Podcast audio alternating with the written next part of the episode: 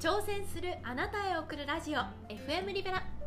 おはようございますフリーアナウンサーの林理瀬ですこの番組は企業やスタートアップ地方企業について楽しく語っていくポッドキャストです駆け出し起業家の杉さん外資系エリートバイリンガル起業家のキヨさんと3人でお届けしますはい、えー、おはようございます。日本一暑い町の駆け出し起業家の杉です。よろしくお願いいたします。はい、おはようございます。外資系エリートバイリンガル企業家の今日です。よろしくお願いします。はい、えー、この番組ですが、都内に限らず地方でも起業を目指したい方、独立やフリーランスに興味がある方に向けて、私自身が駆け出し起業家ということもございますので、えーよりリアルで、より等身大の目線で役に立つ情報をお届けしていく、そんな番組でございます。えー、本日もよろしくお願いいたしよまろす。しくお願いします、はい、よろしくお願いします。さあ本日のテーマはズバリうん、最近学んだことにしたいと思います、はいはいもうこれはね学びということで、はい我々日々学び続けなきゃいけないので、もうキヨさんが最近学んだことなんて無限にあるよって おっしゃってましまあたけ僕ど、言う前に僕ありますよ、二人とかでパッと。あまあ、小さなは学びでもいいし、いはいはいぜひ教えてください学んだこと、まあ、気づきでもいいし。あ気づ きういやまあだから前回のあの話も出たかもしれないですけどやっぱりねあの筋トレ最近サボってたんで、はい、体を動かすことがねサボってたんで久々にこうキヨと一緒に合合同トレーニング行って、うんあの散々やられたのでうんうんうん自分の劣化とそしてやっぱり日々のこう少しでも運動の大切さこれは学びでしたね、うん、改めて感じてましたけど大事な学びですねああ非常に大事だなとやっぱ改めて思いましたよなんかそれってなんで何度も繰り返すんですかねその学び私なうん運動大事だなって思って半年後ぐらいにまたあ最近運動してなかったって運動して、うんあまた運動大事だなって繰り返すんですよね ん、はいはいはい。バカだなって思うんですけど、うん、なんなんかね自分に言い訳つけちゃうんですよねいやー自分の弱い心ですね 本当にいいって分かってるのになかなかねうんまあ、でもそこからやっぱりあの朝歩くあの回数も増やしてたうんりしてるんで、あまあ、いいいい変化にはつながってますね、へー学びから得てますねもちろんね毎日が毎日できるわけじゃないっていうのは僕の中ではあるんで、ただ、うん、それでもやっぱり変わってきてるっていうのはあるんで、素晴らしい絶対大事ですよまあ、ねきっかけをくださったねあのピオさんの話ですねあ毎週あの月曜日ってねそう週の週月の初めの月曜日、はい朝7時から朝筋朝朝です。週の初めの朝筋朝朝トキッレトです。はい。それ一週間きつそうです ね筋肉がきつそう月曜やるからいいですよ。そうなんですかうん。みんなが月曜かみんらながサラリーマンでみんながね朝からこう、いやいやいやいや行く行く仕事の。の中であ僕らあはだからゴールドジム行ったんですよ、え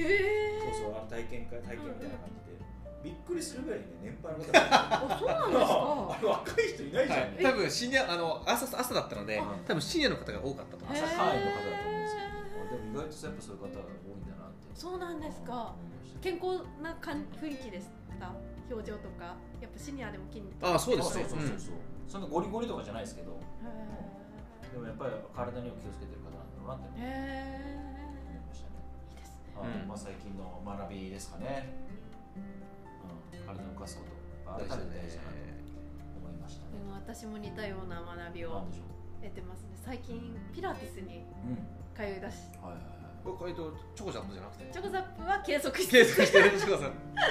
ピラティスに通いだしえたら、えそー、のあるんですか。チョコザップの場所でできるの。いや全然違うところにまやるんただ行ってるんですけどそのピラティスって筋トレしながらヨガヨガと筋トレをその融合させたみたいなものピラですね。はい。らしくってその筋トレもしたしヨガもやったことあるんですけど鍛えつつ体を柔軟にしつつみたいなのが、うんやっぱ気持ちよくてやっぱ体を動かすと、うん。次の日全然違うなっていうのはにいはいはいうん改めて気づきましたね、でなんかチョコザップ通ってたんですけどやっぱ素人が一人で筋トレ難しい部分があるけどピラティスとかレッスンなんで、うん。うん。プロの人がこういうふうにやりましょうみたいに教えてくださるとやっぱやりやすいなとかってなるほどね思って、まあ、ちょっと今だに自分の体の動かすリズムみたいなのを模索してるとこではありますけどやっぱやったら違うなきっかけは。そのチョコザップにあんまり通え一 回置いてないんかてい。ないなぜ。なぜ、なぜ。なんでなんでですかねそのやっぱ行くモチベーションがうん多分あんまりなくなってきたのなくなっ ちゃっ結構入ってるんですねチョコさんたあしかも結構人がいいるるんだあいるかいるから嫌なのあーいるのちょっと嫌なんですよねわかるわわかるわい嫌ですよねうんちょっとねうなるべく人がいない時に行きたいみたいな、んあれあもう24時間でしたっけ24時間あ24時間かだかうんらいない時間に行くだっかてらい話なかい時間に行けばそうだと思うんですけど結構会員数が多いからあんまりいない時間も難しいのかうな、んまあ、多分あとはもうでも純粋に多分ゆリセさんの中で優先度が低いからですよそうですねあ間の違いないそれ以外のことの方が優先度高いんで、うん、それは下がるって話なんで本当に本当に体作ろうつきたいよと思ったらやっぱり僕家族でも筋トレとかはってなっちゃ うから、うん、そうそうれも学びだったそうよそれもあるそうそうもう必死さですよね必死さがどうかがあるのでそう人間は基本マルチはできないからこれっていうのはそこやるっていうのがあうるんうんんで、ううんんピラティスもだから始めたばっかですか初めてばっかりですやっぱこ今年ちょっと新年まあでも新たな気持大ち事でだよね、まあ、挑戦するってこと何でも試してみるっていうのは、やっぱその体を動かすリズムがやっぱあった方がいいなっていうのをずーっと思っててどうやったら作れるかなっていうのをずっと模索しててなるほどね、うんちょっとピラティス最適解って感じはしてないんですけど、うんうんでもやっぱり体を動かすといいなって気づ,、気づきがすごいありましたうーん確かにね3ヶ月後にまた聞いてみましょうやめてるかもしれないもうやってませんって言ってる かもしれないもうどうしたらいいのうんまあまあまあそうですね大事だねでも確かはにいでも調整することは大事だと思うんですよう、んまあ新たな改めて学びでした学びでした私からもねはいということできよはさいんど、うです僕か学びはまあいろいろ日々の仕事とか家庭もそうですけど最近やっぱこう行動経済学と行動心理学を学んできた方もいるへーやっぱり人間ちょっとこう俯瞰した時に、まあ、我々事業もやってたしまあやってるしいるとやっぱこう人間はなんか認知バイアスバイアスでこう動いてるなとつまり全て合理的に判断せずに動いてることが結構多いなと思っててへだからこう書籍のところを一つこうかいつまんでお伝えすると例えば、まあ、渋谷でも恵比寿でもいいですけどめちゃめちゃこう、えっとポイ捨てとか多いじゃないですか、うんうんうんみんなタバコ捨てとかそれをこうなくす施策があってうんえポイ捨てをなく劇的に減らした方法があったんですけど、うんなんかパッと皆さん思いつきますよえー、なんだろうえなんかそれあれじゃないですかあのーアートにすることじゃないですかゴミをアートにしちゃうことやってましたね誰だっけあるものを置くんですよ、西野さんかなまあ、例えばばそのゴミ箱を置くじゃないですか置いててもみんなそこを入れないんですよ、えうん、じゃあどうやったらそれみんな入れるようになったと思いますなんかちょっと正解かわかんないですけど、うんよくトイレとかに、うんいつも綺麗にご使用くはいだはいさはいはいってありがとうございますみたいな、うんそのもう綺麗にしてる前提の言葉が書いてあるからそういうことをやったとか、まあき、まあ、でも考え方近いですねうんでもそんなの渋谷で見たことないもんななんだろいやちゃんとゴミをそこに捨ててもらうためのってことですよねそうそうそうそううそっかそそしたっらかそっこかう思わずそこのゴミに捨てたくなっちゃう施策をしたんですよ、じゃあそれこそアートじゃないですか捨てたら何かが完成するみたいなそうそうそううん、違う違うかあそれも一つあると思うんですけど正解ちゃっていいですかそうはい一つは、えっと、当時ワールドカップが流行ってた時があってそのゴミを置きますとでその中に当時有名だったまさにクリスティアーノ・ロナウドとメッシの絵を置いてあなたが好きな方を選手に投票してくださいって言うんですよ、へーそしたらみんなそこにゴミ入れたうっんていう、へえゴミを捨てそれで劇的にまず減ったっていうやっぱりこう何かにこう投票させてゴミを減らすっていうそのやっぱ人間の認知行動を減らすっていう事例もあったりとかあとはこう人間のその食べるっていう具体例を話をするとあそのあ何でしょう、えっと、食べ放題ってあるじゃないですか、うんあれ食べ放題のお皿って小さくしてるの分かりますあしてるそうあれなんだと思いますえあれすごいもう店のもう施策にやられてるんですよ、あんまりいっぱい取れないから、うん、たくさん残したりとかするのを防止するちっちゃい皿じゃないですかで取ってきたでまた食べてすぐ行くじゃないですかでもう満腹感をすごい感じさせやすいって風にしてるんですよね、あそうなんだうん、へえで逆にしかりで僕それ学んだんですけど僕子供一応いるんですけど子供ご飯食べない時に逆にお皿を大きくして同じ量を持ってあげると食べた時にすごい食べ食べるんですよえー面白い少なく感じそるうんだ小さいお皿にたくさん盛るんじゃなくて大きいお皿に同じ量を持ってやってあげると子供食うんですよ面へ白いえあ少ないって思うからとかいろいろこう思ってたりとかまあそういうのをまあプライベートとかも学びつつでまあ我々も授業やってるのでなんかこうすごく参考になったりするのがまあそれこそあのショッピングモールとかで行ってよく抽選ガラガチャガチャってあるじゃないですか、あれってほぼ結論的に午前中しか当たり出ないんですよえそうなんですかそあれなんでなんなんてと思いますへえ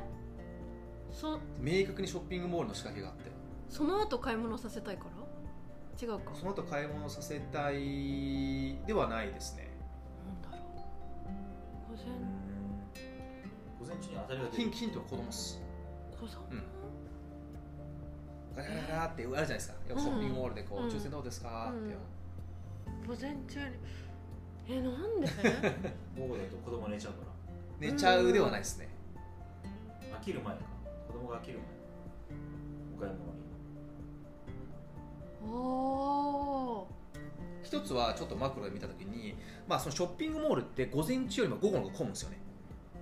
また前提なのでショッピングモールとしては稼働率を上げるために午前中に人を来させたいんですようんうーんでまずはまあ大前提当たりを出しますでもそれだと分からないから、うんなぜ午前中に出すかというとまあ子供行きますとでガチャガチャガチャってやって午前中に当たりが出たりすると、うんみんな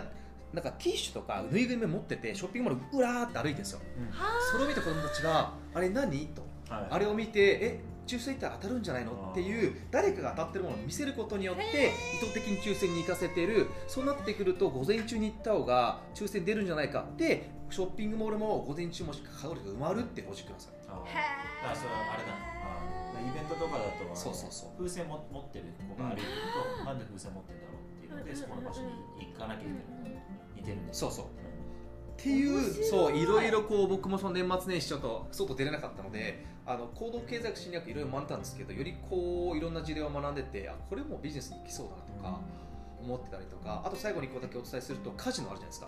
カジノももう明確にこう運営側のうん仕掛けがあって、へーこれ最初から言ってしまうとまず、えっと、迷路になってて中がだからすぐ出れないようになってますと、そう、まあ、迷路になってます、うんうんでカジノ行く時にえ僕も昔イギリスにいたったんですけどあのね床が超ふわふわしてるんですよあーあれは意図的に歩くにくくさせて滞在させようとしてますますよへえでさらに現金をチップに変えた時に、うんなぜチップに変えるかっていうと、うんうんまあ、現金よりチップの方が大金を損しても、うんそのやばいっていう感覚がまずなくなるっていうのへとーチップだといろんなところでチップ出てて音鳴るじゃないですか、うんであそこで当たり出てるとかっていうふうにして自分を高揚させると、へえまあ、そういうものあったりするであともう全部窓をなくしてうん暗うくんして、そうですよねないでさらに極みつけがその中に唯一スイスの時計店だけ置いてるんですよねあそうなんですかそまずならそこで勝った人たちがそこでまた大金を使わせようとしてる仕組みがあって、そう